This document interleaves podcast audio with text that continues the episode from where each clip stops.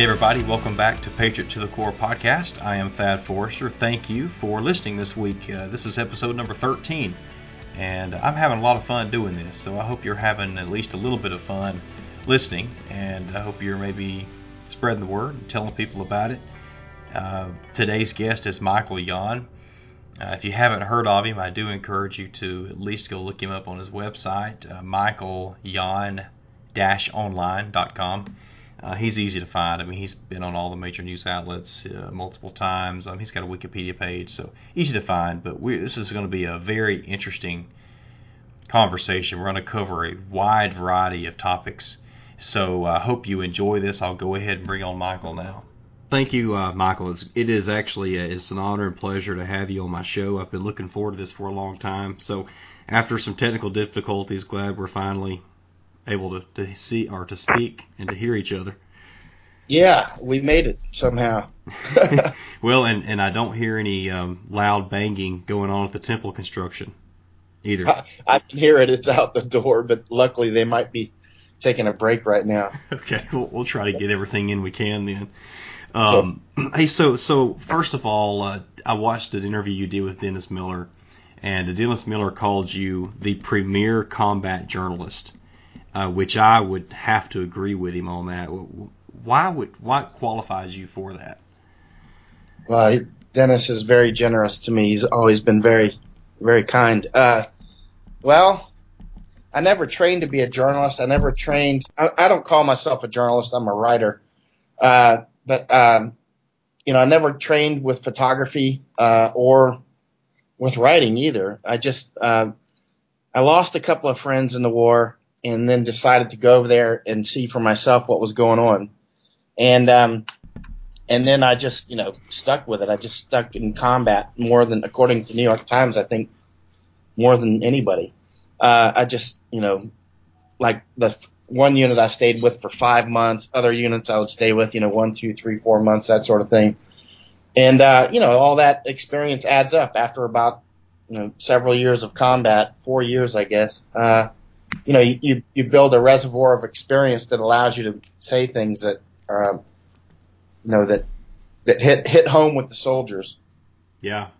So how do you, uh, who do you, what organization, what group do you go through so you can get embedded with these uh, teams? Well, the easiest way to do it, and I recommend this to other war correspondents, is to contact the specific unit that you want to go with, right? And instead of going through the public affairs office, you know, at the higher level, go at the lower level, contact and say, Hey, this is who I am. Here's an example of my work. Will you take me along? And normally they'll just say, yeah, come on over. You know, because, you know, they don't have anything to hide. You know, they want to show and uh, they, they want to show what their soldiers are doing and that sort of thing. So once the commander gives permission for you to come or gives, you know, his, uh, uh, you know, or her in some cases, uh, uh, approval, then usually it's very fast. So if you go through the unit first, then it's very fast to get in. Okay. So so what are your rules for for you when you're there? Because it gets it gets uh, rowdy, you know, it gets dangerous, and I'd like to talk about some of those instances. But what are you allowed not to, uh, allowed to do and not to do? Well, some of it's just uh, like you're not allowed, obviously, to talk about missions before they happen, that sort of thing. kind of basic uh, stuff on that level, like you can't talk about, you know, how many aircraft took off and how many came back, that sort of thing. Um, so, you know, basic OPSEC, operational security, is always an important factor because um, you do get exposed to a lot of secret and top secret stuff. There's no way not to, right? I mean, because you're yeah. you're constantly just doing missions all the time. Sometimes I would do uh, you know, even more than one mission per day, sometimes several missions in one day. Um, so, you, you know, just basic kind of common sense type stuff. Okay. Okay. And no weapon, is that right? No weapon. Uh, one time I did fire a weapon in combat. That was, uh, illegal and the army was not happy about it, but it was, there was a soldier that was shot and, um, and uh, I didn't want him to get shot again. well, and there was some hand-to-hand combat going on. Well, this that that is one I want to talk about. Let's just talk about it now because uh, I read about this in your short little book you know, um, Gates of Fire. Right. And uh, I just learned about this book recently, so I down I downloaded it on my iPad and uh, read it. It's you know it's a, it's a quick read. So, um, you know, I guess uh, Prosser. Here it is, Robert Prosser. Uh, his his men are. Maybe you can tell the story because actually I want to read one line from from your book right here, or a few sentences. It says Prosser shot the man at least four times with his M4 rifle, but the American M4 rifles are weak. After Prosser, after Prosser landed three nearly point blank shots in the man's abdomen, splattering a testicle with a fourth, the man just staggered back, regrouped, and tried to shoot Prosser. Do you mind elaborating on this and, and just telling us what happened? Because this was this this was very captivating. You know, I don't like M4s. Actually, the the platform is very good. The platform of, of an M4 is very good, but that bullet is so weak.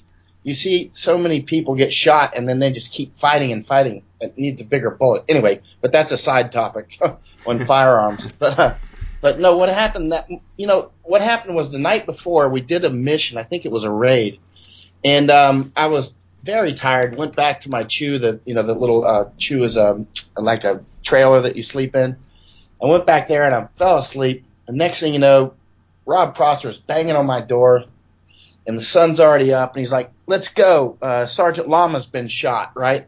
Sergeant Daniel Lama had got shot in the neck by a sniper. Uh, but he was okay. It just grazed the back of his neck. Um, and so we went down to the, the CSH, the combat support hospital to, to see Daniel. And, and then Eric Kurilla, who was the commander, called up his mom and was like, Hey, he's okay. You might get word from the Department of the Army that he's been shot, but he's fine. We're here right now. Daniel is fine. He was up on his feet. And, um, so we went down looking for the sniper, which I thought, you know, we're not going to find the sniper, but we did, you know, and uh, the, we actually found him and started chasing him with the helicopters and uh, and also in the Stryker vehicles. And uh, next thing you know, we drop ramps, chasing them down this. First of all, arrested the wrong guys and released them immediately because realizing that they're not the right guys.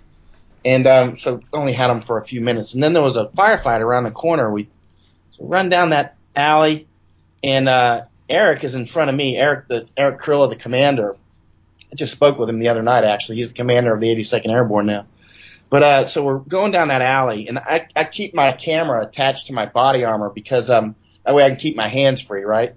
And um, but when you're running, you have to hold the camera; it'll hit you in the face. Hmm. And so we were running down the alley, and um, and my camera would shoot at what five frames a second. So you know we were in combat, so I just kept the my finger on the the shutter release and it was shooting at five frames a second. And then Eric got shot right in front of me, um, three times actually. Hit broke one of his femurs in half and uh, hitting the bicep, I believe, and then the other leg as well. And he rolled.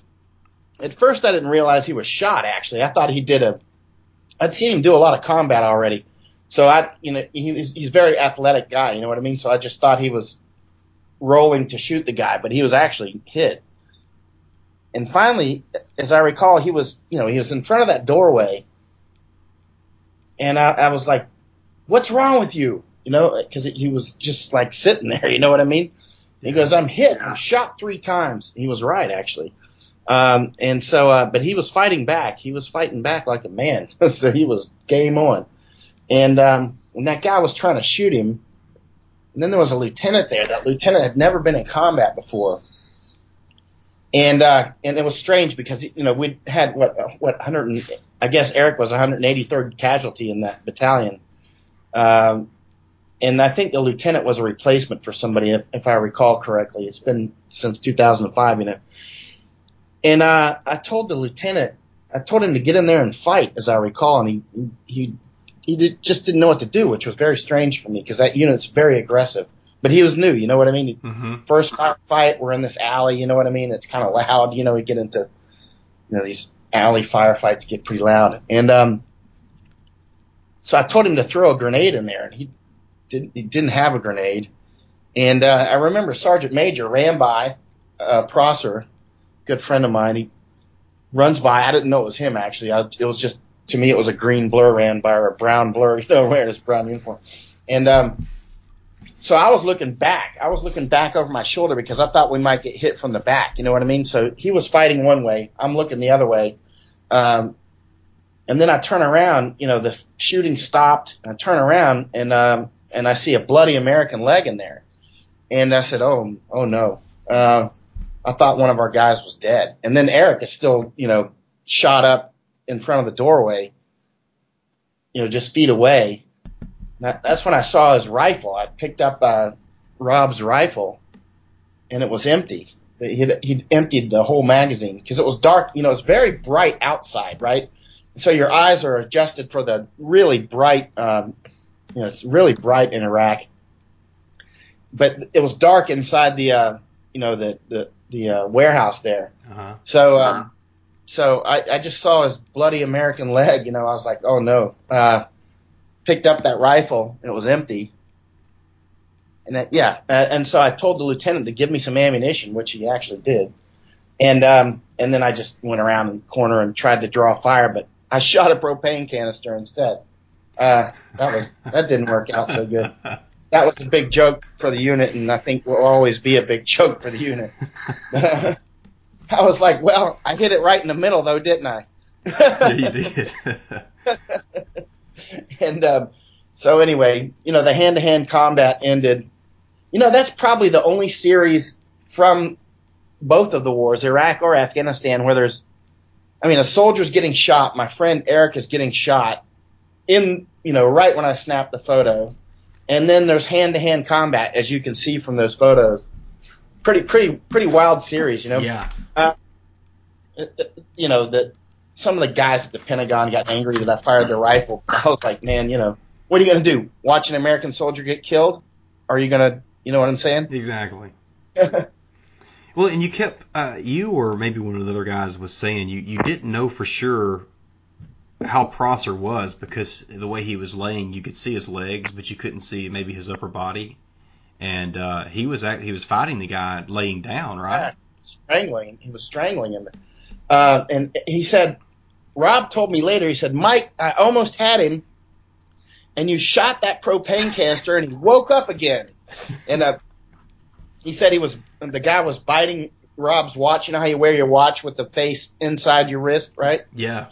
The guy was biting the face of his watch. It was just game on. It was an Al Qaeda dude. Uh, I think he died eight months later. I think his name was Khalid Yassim Noah. I think he died eight months later. But he was shot up, you know, and, and that uh, M4 rifle so weak, man. I just, it's such a great platform, but the bullets are so weak. wow. Well, I guess he he he he went those next eight months with only one testicle. That's right, he did. Oh God. No, and they, they were in the same uh, hospital uh, together too. I, so we'd go back to the hospital and you know take Eric back to the hospital. And Eric, he's he's all morphined up or whatever they're putting him on, right? But he's trying to stay awake. He's still trying to give orders. I mean, he's total commander. You know what I mean? Yeah. Like, even when he was shot on the ground, he was really shot bad. You know, he's like, get the snipers up, get all this, you know. wow. And he's the one that had the broken femur from getting shot, right? Oh yeah, okay. yeah. He, he's just a, he's a commander to the end. You know, he did combat every year from 2004, 5, 6, 7, 8, 9, 10, 11, 12, I think all the way up until 2014 or 15, he did combat every single year. Unbelievable. Okay, his body has uh, just got to be just beaten, broken. Man, that guy. They called him Kurilla the Gorilla. that that sounds like a good name for him. I told him the other night. I said, you know what? You're like half geek and half gorilla because he's an incredibly intelligent guy. You know, uh, but man, when it comes to combat, that's not somebody you want to deal with. Man, so that was uh I guess it may, you were embedded with some pretty good dudes, and then you had it, the, the the lieutenant, and then I don't know, it sounded like a few guys that just were almost like um, dazed and confused. I mean, they just weren't doing anything.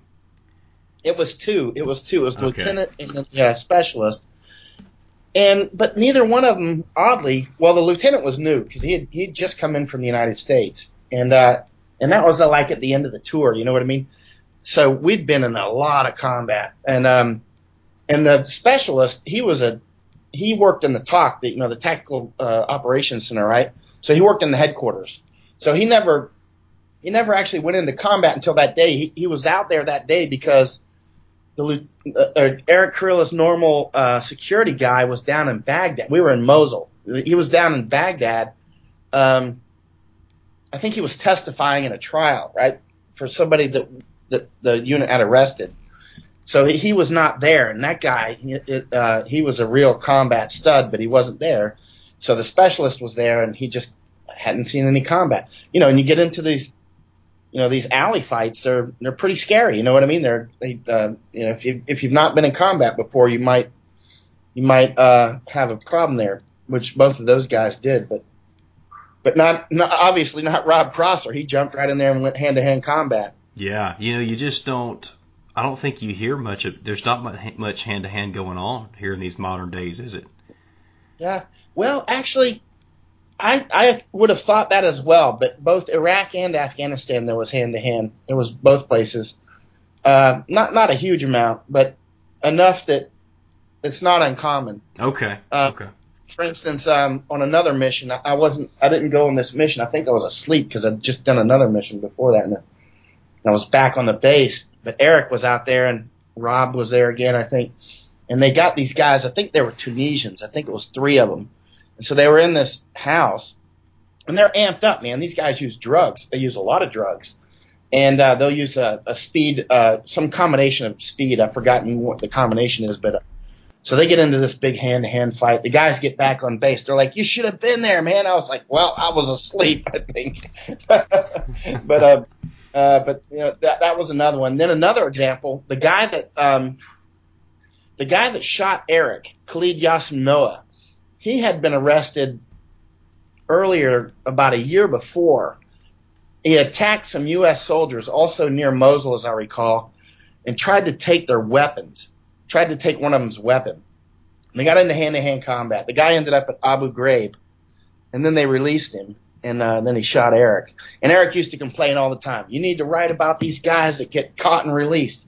You know, we're catching them. They're obviously bad guys, and they're releasing them, and then we have to fight them again. And yeah. then Eric got shot by one of those guys. You know. Yeah. Well, that is Catch. personal. Do you have you written about many of these guys? Uh, on the the ones that which, have been caught and, released. Yeah, I wrote about them eventually. Uh, uh, Eric was like, you know, telling me every week, you need to write about these guys. And, but we were doing so many missions. You know, it's like bugs on your windshield when you're in the swamp. You know what I'm saying? When you get into real combat and it's really going on all the time, it's like, you know, every day is a new drama. And so, you know what I'm saying? You don't, you, you can't write about everything. Yeah, it's like, yeah. You know, you know what I'm saying? Yeah, I guess you uh, got to prioritize. Way too much going on. And, um, yeah, and also sleep sometimes and eat sometimes. You know what I mean? um, but um, we we we just did so many missions. It was unbelievable. But I love that unit. I miss them. Deuce Four, 124th Infantry Regiment. Okay. I went back. I went back to um, Washington State, and I met with some of the old veterans. They, they were all Buffalo soldiers, and they took me to lunch, and uh, they started reading my blog when I was with 124th. I remember getting an email like, "Look, our boys are in action over there." they were they were in the Korean War. They were in the uh, they're you know back in the fifties. So. Well, I, I would imagine. I mean, you have to have even the. So this was 2005. We were talking about, or 2004. When, when was the first time you you went as a, uh, a you know a writer or a journalist? Uh, December 2004. Okay. And, and but, but you've got to have a lot of credibility because you know you're a you know SF you're a Green Beret. Well, I don't know if that helped or not. I, I, I did a little bit because um uh a friend of mine, Rodney Morris, he was a lieutenant colonel. We went to high school together. We used to work out together and chase girls together and that sort of thing. And um and he joined the army, right? So this would have been when I was about 16 or 17. And um he joined up and then he came back from the army. He was a year or two older and he came back and he's like, you need to join the army. You know what I mean? And, um, next thing you know, I'm in the army. So anyway, Rodney made a career out of it. He retired just a couple of years ago. Um, but he was the one that really got me to go over. He, used to Skype me all the time. You know how many problems we've had with Skype. Mm-hmm, yeah. uh, but he used to Skype and email all the time. Like, when are you coming to Iraq? And I'd be like, never. You know what I mean? I'm not coming to Iraq. Are you crazy? And uh, you know, he's a really close friend, so you can talk like that with Yep. him. You know, and um, and so finally, you know, my two friends got killed, Richard Ferguson and, and Scott Helvenston. Um, one got killed on uh, March 30th, and the other one on March 31st, uh, 2004.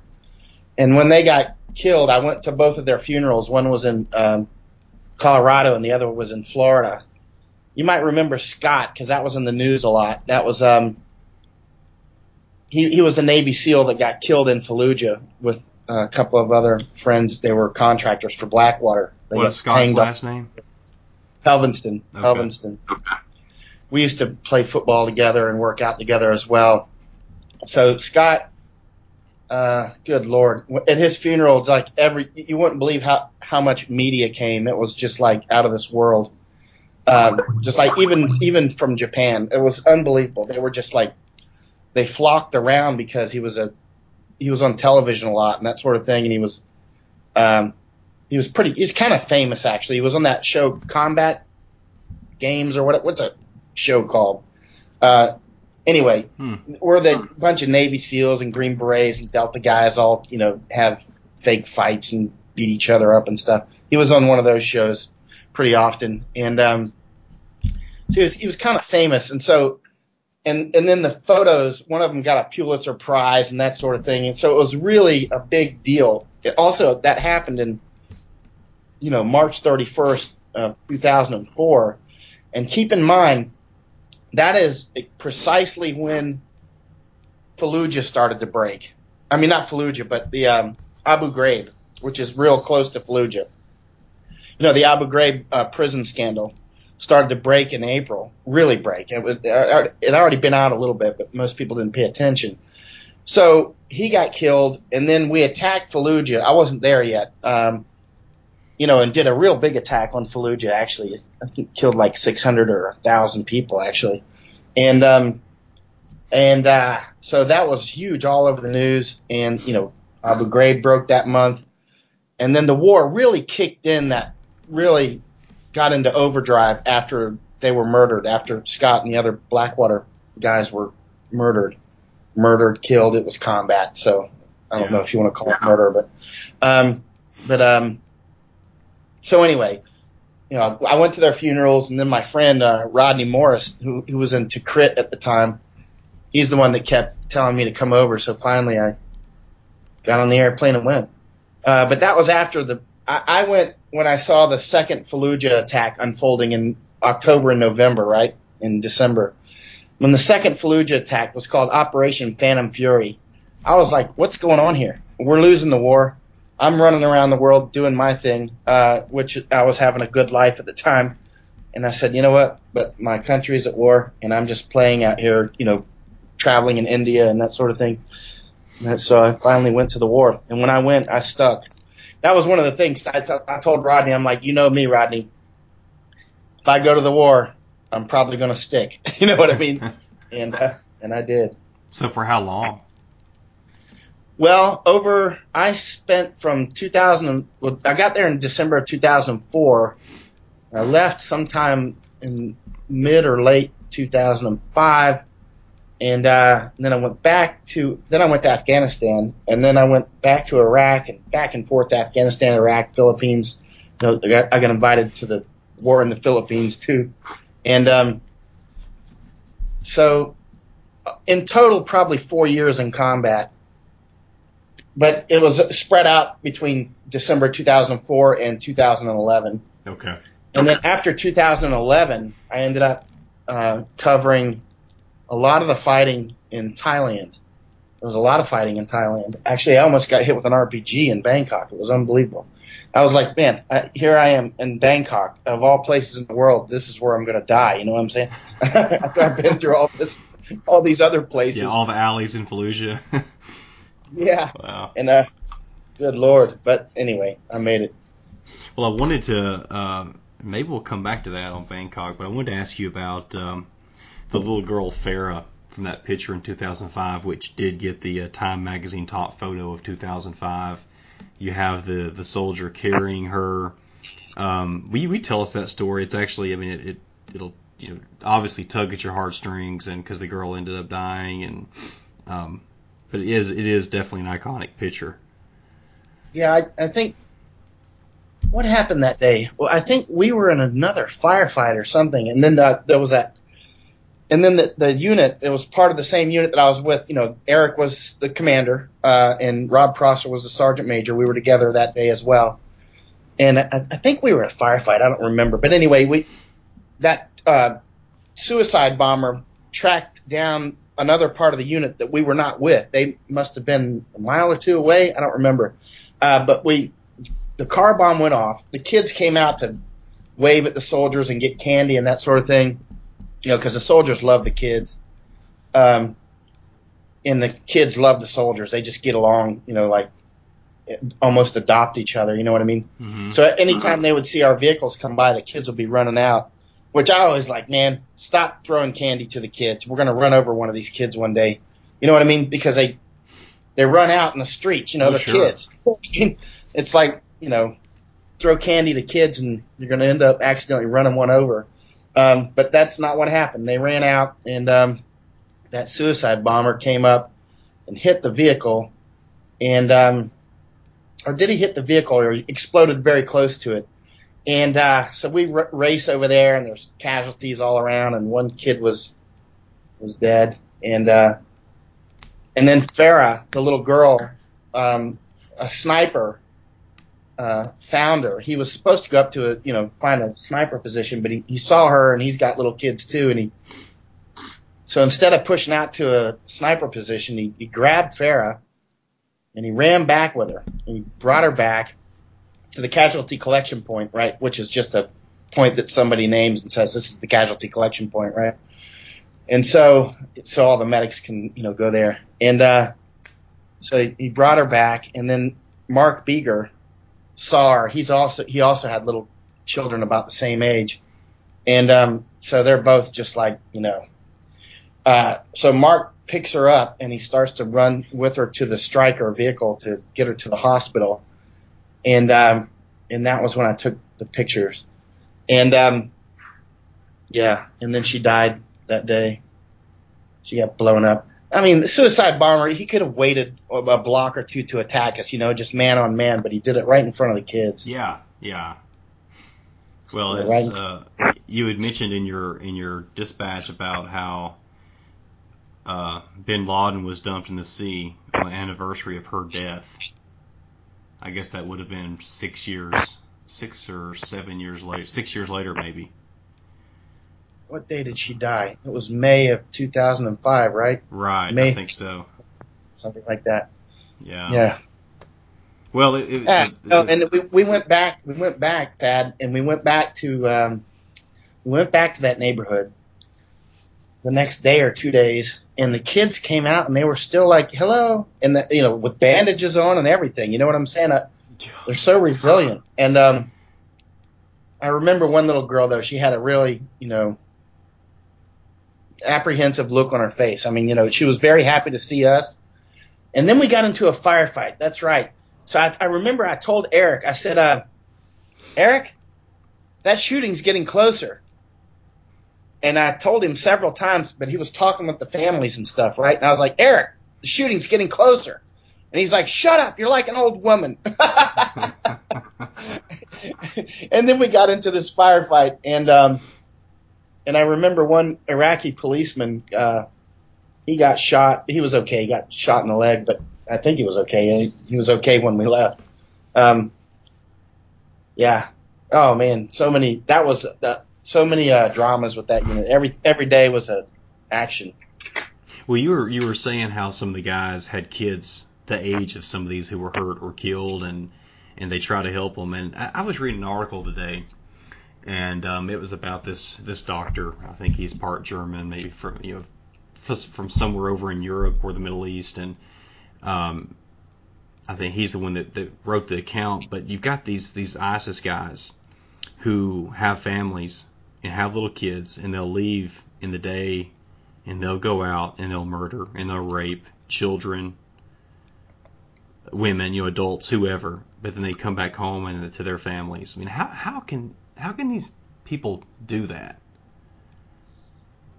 man, I don't know. I tell you what, the Al Qaeda types and the ISIS types, they're just, you know, a lot of them do a lot of drugs, by the way. That's important to remember. I mentioned it earlier, but they do a lot of drugs, and um, and they would get caught with drugs all the time, and it was, uh, you know, uh, just they're savages. I mean, unbelievable. Yeah. They've got no discipline whatsoever. No discipline what, whatsoever. You know what I mean? The U.S. soldier does that, his buddies will probably shoot him. You know what I'm saying? Yeah. You're, you're, they're not gonna. No way. It's funny. I, I read a book um, a couple years ago, and somebody accused our soldiers in Iraq and Afghanistan of raping our way across Iraq and Afghanistan. I'm like, no, it didn't happen. It's like I was there. If it did happen, I would have written about it. Um, but it, you know, no way. Good grief. Uh, yeah. Well, in your time deployed with or embedded as a, a, a journalist and or a writer from two, from late 2004 to, to 2011, what kind of have you seen um, differences in attitudes of our military, uh, maybe in patriotism and, and belief in the mission, anything like that? Well, patriotism is pretty high in the military. I mean, they're you know, the, so I mean that was that's one of the pleasures of going out with the infantry. I love to go out with the infantry. Um, infantry is my favorite. Uh, I mean that's pretty high, and also morale is pretty high. However, I did see towards the end in 2011, the end for me anyway, or the end in Iraq or the end in Afghanistan, because then I went over to cover the fighting in Thailand and some other places. I went to Turkey as well. Um, they, um, you know, they started to realize that the Afghan war is just we're spinning our wheels, and um, you know, and they want to win. They they come there to win. They don't come there to you know play around, and uh, and they can tell that the people in Washington are just you know they don't know what they're doing. You know what I mean? They just don't have any idea what they're doing. Yeah. Uh, when when when General Petraeus took charge in Afghanistan, there was a brief time there, and I was like, okay, maybe we can turn it around now. We got somebody in here with brains. You know what I mean? And uh, who knows he knows he knows about war. He knows about uh, he knows how to win. And so I, I became my enthusiasm increased for a while while while Petraeus was there, but you know then he went back and took charge of CIA and all that stuff. Didn't you uh, have a conversation with Petraeus and offer some uh, confidence in him, either letter or phone call? Oh, many times, Okay. many times. In Iraq and Afghanistan, we still stay in contact. Uh, I, w- I wish he would run for president. I've asked him, you know, like ten times. Are you going to run for president? He'll just change the subject, like, how's the weather there? You know what I mean? uh, you know, he, he, you know, had that thing that happened, and that's Yeah. unfortunate. Well, there's But- been yeah, it's what it is unfortunate because of all, much worse has happened with other people than nothing that nothing nothing has happened to them all. So they haven't been punished for it. So That's right. That was really unfortunate. I was like, oh man, uh, uh, he, you know, he So- would have been a good president. He still could be if he if he would run, but he, he, he won't. Every time you bring it up, he just like you know, change the subject. Well, I, I like the guy too. Uh, and and and speaking of that, um, it seems to me I don't want to be one of these that kind of just jumps on what's hot right now, or but it seems like uh, I mean we we've had a lot of generals relieved of their duties under Obama, and you know I did some quick research. It seems that there has been you know kind of a purge in that, but I'd like your opinion. It- Or is that true? Well, that's something I've thought about as well, Dad. Uh, because every every case I look at, there's actual cause. You know what I mean? Like one admiral, as I recall, he was like counterfeiting poker chips or something. You know what I mean?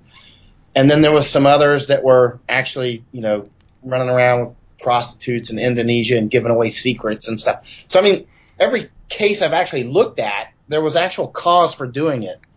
And so, um, I don't know, quite frankly. A lot of people say there's a purge, and there has been a lot re- relieved. Um, but have you seen any cases where there wasn't good cause? You know what I'm saying? Mm-hmm. So I don't know. I Yeah. wonder. Yeah, that's why I wanted to. Um, I didn't want to just go out and and um, you know just just say something that's just completely unfounded. So yeah, I knew you would have a better opinion on that than me, and more No, knowledge on it than me. I've talked about it with quite a few officers, um, enlisted people as well. You know, I, I talk with soldiers pretty much every day. Um, and some think there's a purge going on, and some say no. Some say, you know, and I'm I'm I just don't have enough evidence because again, every single case I look at, there was actually cause for it. Like for instance, um, there was a one submarine I believe ran into a ship. you remember that? Uh, that was out in the Gulf of Mexico. Um, and then there's just been so many things. Now, one thing, you know, General McChrystal, I didn't really like him, uh, but I thought that the circumstances of his relief were kind of shaky. I mean, I was glad that he was gone, but uh, at the same time, just you know, it was he, he had insulted you know President Obama or whatever, or staff or whatever. Next thing you know, he was gone. Yeah, yeah, okay, yeah, I, I remember now. Well, what about um, what about the was it uh, the army guy? Is it McPartland, the guy who was going to be kicked out of the military because he saved a child that was um, he had been raped by by you know I don't know if it was an Afghan Af- or uh, an Iraqi, and he basically roughed him up because he he knew what had happened, and then he the army yeah. was throwing him under the bus. The special forces guy um, was Afghanistan. I don't know him personally. I've never spoken with him to my knowledge. Um, but you know that's not the only case. Uh, there's a lot of cases like that because in Afghanistan that's just like normal stuff. You know, uh, interestingly, the Taliban would not allow that stuff, if you can believe that. Uh, the, the, the Taliban actually were doing a lot of things that we would believe in, like for instance, not allowing people to do the pedophilia thing, and um, and not allowing them to grow opium. You know what I mean? Hmm. Uh, but now, now, they do it. Now they Taliban not only allows it, they encourage it. Um, I don't know about the pedophilia thing though, but uh, yeah. And I remember one time I was in uh, Arghandab, and some soldiers they were very angry. They were, this is five two Stryker Brigade combat team, and they were like, "This police chief, you know, he's doing this to this kid," and it was a it was a boy, and uh, and they were like thinking about taking matters into their own hands. And I was just, I, I was a lot older than they are, you know, I was just like, be careful. You know what I'm saying? Uh, I mean, what you're talking about here is really serious stuff. Um, you know what I'm saying? I mean, you're you're mm-hmm. twisted on that. You know what I mean? Well, there's so one side you to do something, and then yeah. there's the other side. It's like, but let's not go to prison, boys. Yeah, you know so it I mean? sounds like you you weren't surprised by what this the guy in the story I'm talking about, the special forces guy, what he no, was, was, going I through. Was glad he did it. I was glad that he did it. I was. I mean, it's bad that he then ended up in trouble. Um, but then you're, you're twisted on this because you know there's it's part of their culture, and as bad as it is, and it's terrible. Um, we still had to deal with them. You know what I mean? So what are you going to do? Have your guys going out and you know, you know, I, I let's put it this way. I agreed with what he did. Sure. oh like, yeah. so and um, and I was sad that he got in trouble for it. So, I mean, there's one side that w- makes you just want to go and just like, okay, we're gonna we're gonna fix you up right now, and you're never gonna do this again, you know. Well, yeah. And then there's side, then there's another side that goes, and we have to win the war. So what are you gonna do? Yeah. Wow. Well, you know, for someone who has never you know, I've never been in the, the, any branch of the military. You know, that's just it's just to me it's a cut and dry. It's like, how could how could the army even think about disciplining this guy? Uh, I mean, I know there's a lot more to it as you have kind of brought to light a, a little bit, but yeah, that was. It sounds like that's kind of a. They call they call them bacha bazi boys, and uh, and they you know teach them how to dance and stuff. They you know act like girls and and uh, and it goes way back in history. There's a book called Caravans, written by Michener, which is worth reading. It's a very good book. Uh, Tom Ricks told me to read it, so I read. Tom Ricks is the kind of a famous author, actually. Uh, he wrote um, The Gamble and Fiasco, and some, he's a really great writer. He's like, Mike, you need to read Caravans. So I, I read it, and in the book, they're talking about Bachabazi boys, which is just, and they were just near where this happened, where that special forces guy got in trouble. It was in Kandahar. And, um, he's talking about it in the book. so this would have been about like in the 50s, right? And he's talking about how the men just go crazy over these little boys. I mean, they get in knife fights and everything else. You know what I mean? It's just like, it's insanity, man. Wow. It's like Wow. unbelievable. Yeah, it blows me away. Yeah, and you know the boys will wear those little bells and stuff like that, and and uh, dance, and and they'll have big parties, and you know, and then once they get the first male hairs on them, you know, when they start to be go through puberty, that's when they're finished with bachabazi. Yeah, yeah, it's their culture. I mean, what to do with it? Dang. I, I'm left without speech. It blows you away, doesn't it? Yeah, yeah. Well, uh, I've I've been curious about this. Uh, what how is the U.S. viewed in the rest of the world, or in areas that you that you've lived in or and live in? Well, I've been to 75 countries, and I've spent half my life overseas. And I've been to 48 states. I've seen the United States as well. I want to go see Alaska though. But anyway, the, the way that we're viewed overseas is it's kind of mixed. Still a lot of respect, especially on the personal level, because despite you know the uh, reputation of Americans being you know bad travelers and that sort of thing, Americans tend to be very well disciplined travelers. They tend to be very polite, uh, very um, people like Americans when they meet you. Um, so in the countries that I've been in, um, we get along really good, actually. Talk bad about the government, but then we talk bad about the government too, don't we? You know what yeah, I'm saying? Yeah, right. They'll they'll start criticizing the U.S. government. I'm like, don't even go there. I can criticize it a lot better than you can. yeah, sing it, brother. what I'm saying. and um, so, you know, on a person to person level, you'll be well respected if you travel overseas. Um, in almost all in almost all circumstances.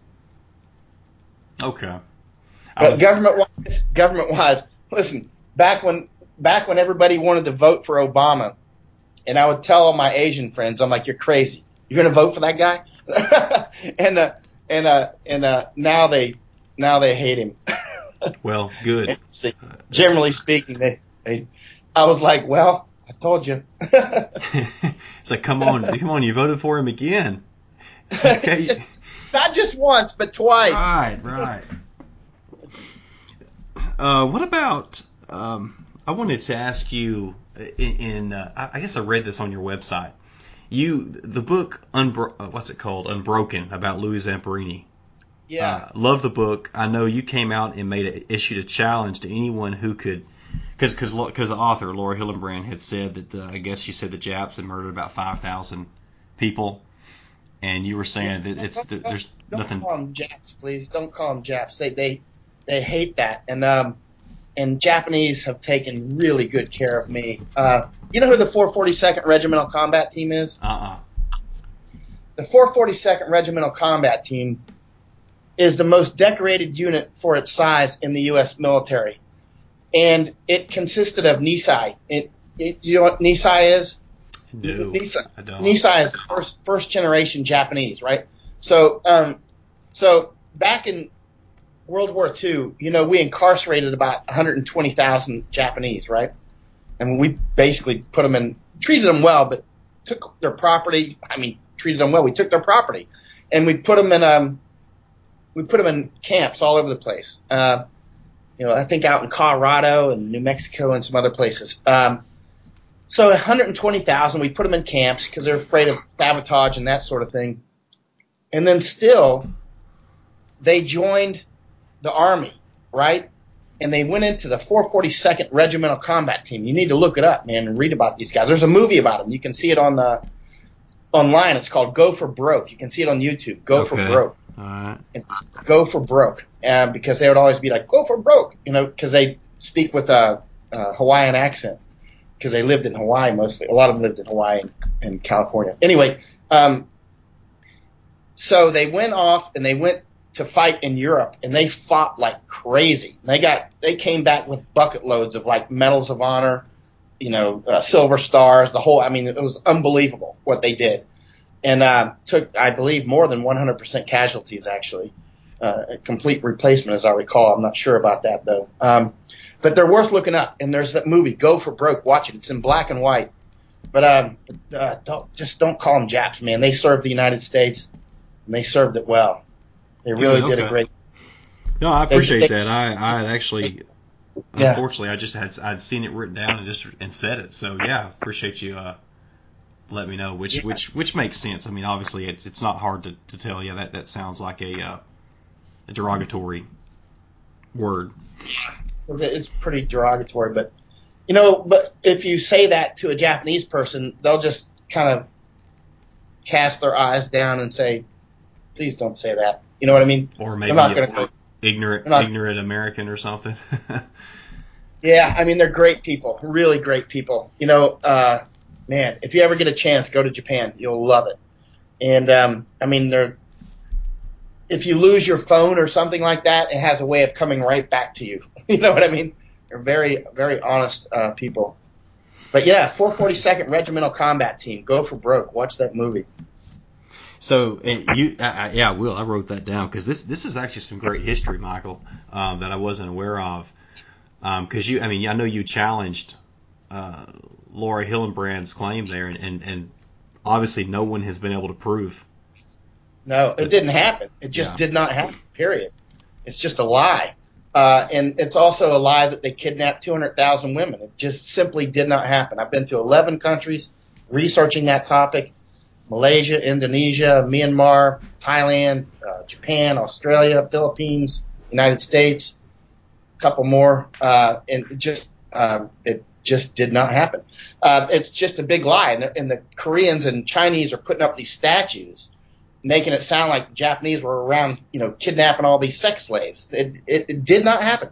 There was 19 that were kidnapped down in Indonesia. That's true, and um, and the soldiers were caught and they were punished by the Japanese. Uh, and uh, and there was a few in Philippines as well. They were also punished uh, and caught. You know, but there was not. It wasn't 200,000. I was out in so many villages, you wouldn't believe it. You know, asking. I was like, "Who's the oldest person in the village?" Because I want to talk with people over the age of 90. You know what I mean?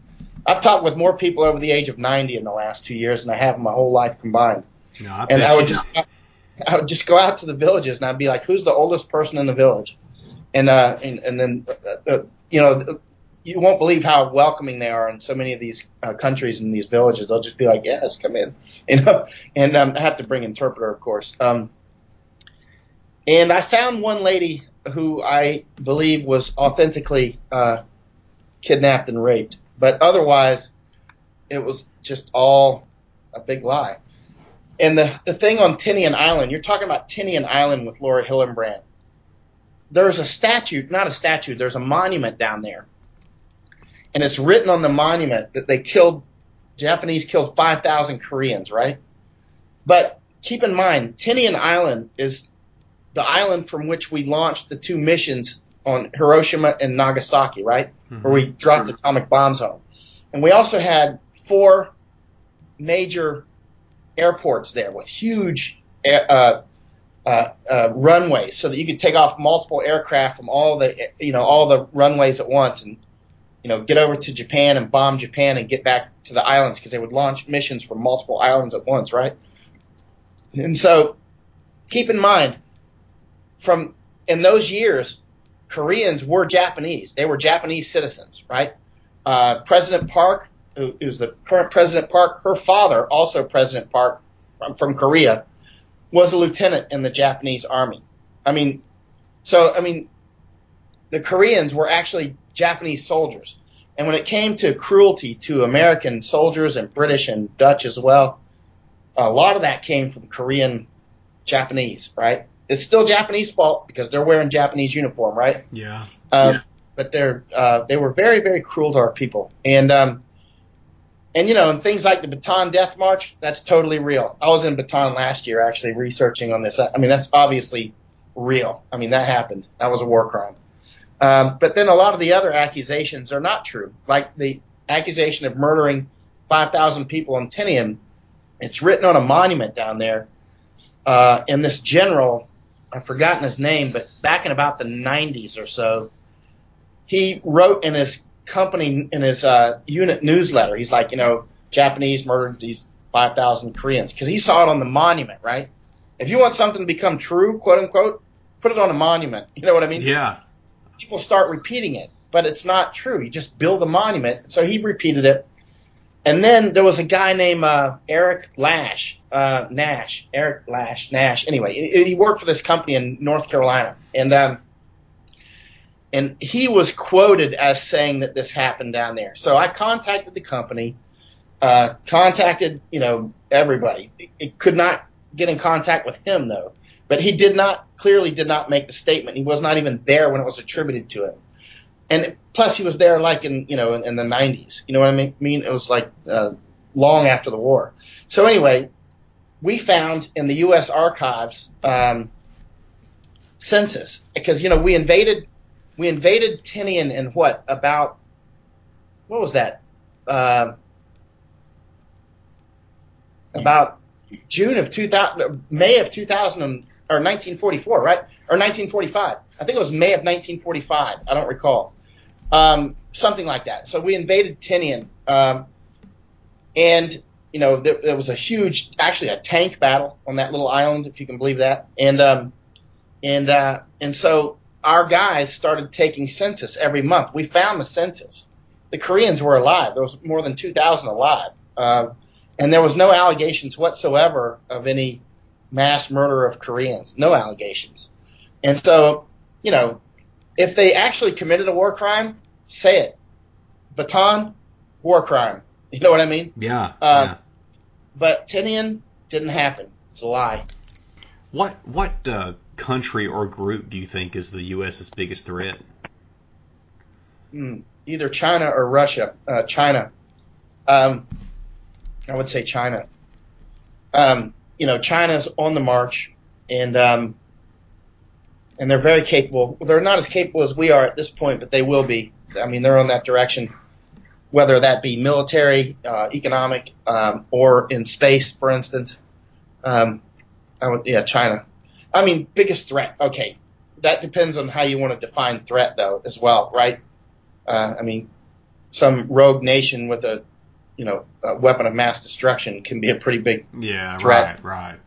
Organization, but but when it comes to overall competition, that would be China. I, I couldn't argue with you there for sure. I wanted to ask you maybe one more thing and then get to uh, just and briefly get to your kind of your background in your late teen years. But uh, th- there's a story that you and I have actually already talked about before. But there's a there's a an American that was kidnapped in China, and uh, he was over there visiting, and so it's and he was he was proclaimed as dead and his family still believes that he's alive and so they say there is they have good evidence to believe that now he's in North Korea teaching maybe working for Kim Jong Un and uh, he's married has kids. And so they're saying that there's this uh, this happens regularly you know between China and North Korea maybe other countries too. So I wanted to get your take on that. Well, I, I don't have any knowledge about his particular case, but it is a fact that North Koreans have uh, kidnapped Japanese and taken them back, and they've done the same thing. Actually, they uh, make them teachers and stuff, and so they'll be teachers and they actually get married, and it's kind of uh, kind of strange actually. Uh, but they but that's what they've done, and Japanese uh, still LDP, the Liberal Democrat Party, actually in Japan they actually wear little buttons uh, to you know like as a uh, let's say a vigil to the people that have been kidnapped. Yeah, they they actually came to Japan and kidnapped them. Pretty pretty wild stuff. Imagine that. I mean, uh, uh, the guy, the American though, I don't know anything about his case. I I'm surprised if we're not doing huge diplomatic efforts to get him back though. Yeah, you'd think so. I know, his parents and family felt like when they did go over there initially that um, that they kind of that they they had these search dogs out and they had these flyers up and made it appear as if they were had been really searching for him, but they didn't feel like they actually they thought it was all for show. And there were witnesses that said, "Yeah, we saw him on this trail. He was hiking here." But then when they were questioned later, they denied it. So they, they feel like someone got to them and said, you know, you obviously don't speak. So anyway, Yeah. it's just very, very interesting. Yeah, don't know anything about his case, but it's definitely happened to Japanese. That's a fact. Okay. Uh, so I wanted to maybe close with this, Michael. You have I, I've read part of your book, Danger Close. For sure, I've read chapter one, which is which is very captivating. So, uh, which I know you got in a, you got in a bar fight while you were in the army, and it turned out. I, actually, I don't know how it ended up turning out after uh, after chapter one, but um, a man ended up dying. Do you mind talking about that? Yeah, I was 19. I just graduated that week from the Special Forces course at Fort Bragg. And I went up to uh, Ocean City, Maryland with a friend of mine named Steve Shawless. We were, Steve and I have been all over the world together. We were in Afghanistan together, that sort of thing later, much later. Um, and uh, that guy, he was just causing a lot of problems. He'd been in three fights that day already. He'd already destroyed the kitchen where he worked. He worked in some restaurant and uh, he was just like out of his mind. And he, at first, he was going after Steve actually. Then he started to come after me, and uh, he attacked me, and so I punched him a few times, and he died. I couldn't believe it. But you know, you know what I'm saying? Yeah. It's just a fist fight, and the guy dies, and so, um, yeah, that was not good. And so, um, well, I got arrested. I turned myself in and uh, and then I got charged, but then they cleared me later, and I stayed in the army four more years. So, I mean, the army investigated it, and so did the civilian police, and uh, all the charges were dropped. But that taught me a lot about the media because media come, you know, they come in and they'll be like, Green Beret does such and such. You know what I'm saying? Oh yeah. You're like, whoa, whoa, whoa, that's not what happened. Um, you know, this guy was clearly uh, trouble, and I didn't mean to kill the guy. It just happened, and um, that's the way it went. And so, um, well, I stayed in the army four more years. You know, I went to language school and all kinds of things after that. But you know, I was very lucky though because other people came out to help me, like this uh, lawyer named Daniel Long. He became a judge later. It's interesting because when I became a war correspondent, Mr. Long didn't realize I was a war correspondent, and he said he emailed me at one point. He's like, um, "Hey, I heard you're a war correspondent or something like that in his email," and uh, and I was like, "Yeah, hey, Judge Long, what's up?" He was a judge, and um, and he goes, "I use your case to admonish young people who get into fights and say you you never know who you're messing with. They looks like really young and all that, but he can fight, you know." And um, and he said, so he was admonishing some young uh, guy that had been in a fight or whatever. And the defense attorney for the guy that had been in a fight was like, "Hey, I read that guy's blog," and uh, and Judge Long was like, "Really? He's a war correspondent?" So then he, we ended up getting on the phone and talking. And he, you know, he was so good to me. You know what I mean? There was, it was kind of, it was the bad times and good times. It was bad because, first of all, the guy died, and um, and then you know the things that fall out from that. But good also, you know, some a lot of good people came out to help and that sort of thing. I'll never forget. Yeah. How, how did you deal with that? You know, emotionally, mentally. man, I was a soldier, you know. Uh, it's just uh, that's the way it goes.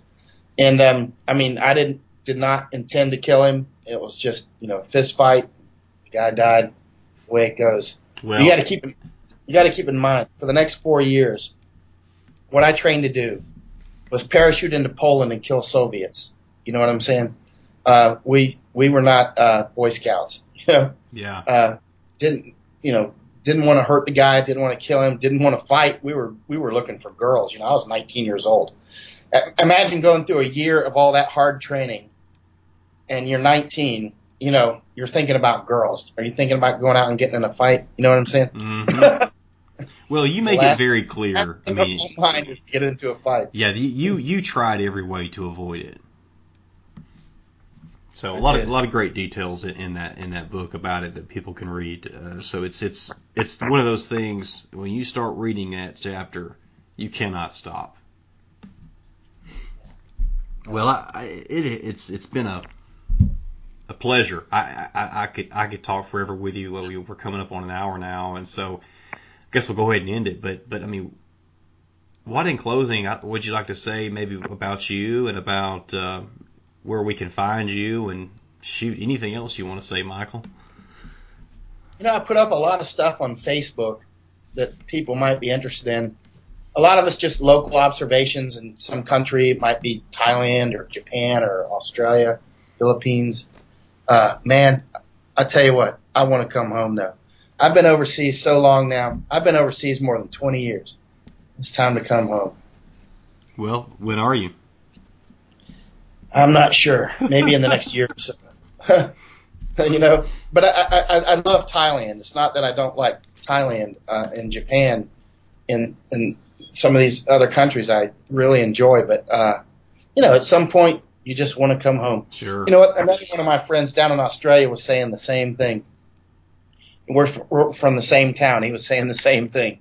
He's been overseas for about the same amount of time. He's like, it's time to come home. well, with you being a Southern boy, do you ever just crave some biscuits and gravy? Oh no, grits. Grits. grits. Okay. You know, at one point, I was like getting ready to fly back to America to get some grits, man. I, you know, like I was getting a grits Jones going on. Do you want me and, to send uh, you some? I'll, I'll get some to you. brother, I got pounds of them now. I got pounds of them. I got them right here. And um, yeah, I I was like, I got to get some grits. That's yeah. funny. But it'd be it'd be good to get some buttermilk biscuits though too, you know. Oh yeah, yeah, I love you know, biscuit. Yeah, not not too many people can make good buttermilk biscuits though, you know. No. hey, one more thing I wanted to ask you is uh, this is something I've always been curious about. I've talked about with a few people. How have the rules of engagement changed since you were you were in the military, and then you know since your time now as a as a war correspondent? Well, rules of engagement, you got to be careful with that because, um, okay, let's talk about Iraq as an example, right? If you drive up from Kuwait and you come through that southern part of Iraq and go up, you know, up to Baghdad and up to, you know, through Tikrit and up to Mosul, the rules of engagement are changing in every battle space you go through. So down in the south, the rules of engagement are very strict, or they were. I'm, I'm talking about, let's say, 2006 or seven, right? Um, so in every battle space you go in, they're different, right? So it's not like there's a rules of engagement for Iraq or for uh-huh. Afghanistan. It's rules of engagement for that area that you're at. And also the rules of engagement can change dramatically from one week to the next. For instance, when we did Operation Arrowhead Ripper in um, in Bakuba in uh, 2007. Uh, at first, the rules of engagement were very lax. I mean, we were very kinetic. I mean, like company commanders could call airstrikes, that sort of thing. Uh, so that went on for about a week. And then we started getting things under control. And so then the rules of engagement got tightened down, right? And so, um, and then they got tightened down, tightened down more and more and more. But when we did the initial attack, the rules of engagement were very loose, actually. it was basically anything that's within the law you can do. You know what I mean? I mean, you can't call a nuclear strike, of course, mm-hmm. but I mean, but you can call, you know, you know, uh, a guy in his, you know, twenties is calling airstrikes and, and that sort of stuff. Um, so it's, um, so it changes. And same with Afghanistan. For instance, um, in southern Afghan, let's say Helmand, Helmand province, uh, rules of engagement could be um, pretty loose there at times, actually, especially in the early part. But then you go up to different places, and they were like Nangarhar, and they were really tight. So, so you got to be careful. People say, "Oh, rules of engagement, this, rules of engagement, that," but the rules of engagement, it's like looking at the like looking at a map of the United States. Every state, there's different rules of engagement, you know? Yeah. And so, um, and, and again, they also not only change in space, they change in time. Like within, you know, one week they can change. One of the things you got to be careful about too is, I mean, imagine somebody comes to your town and some foreign soldier and he, you know, shoots one of your family or friends. You're going to want some revenge, right? Mm-hmm. Um, and in Afghanistan, and especially with Pashtun culture, they call it badal. Badal. Badal means revenge, right? And they are like obligated to get some revenge. I mean, if you make a mistake, and you shoot somebody at a traffic control stop or whatever, uh, they're going to get some revenge, and that's going to end up being more casualties for us, right? So again, you're in one of these situations where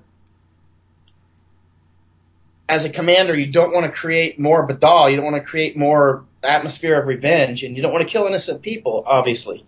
Um, but at the same time, you don't want your people to get killed because you're too strict, right? Yeah. yeah you know, because sometimes, you know, sometimes they can get really close, and you don't see that weapon until it's too late.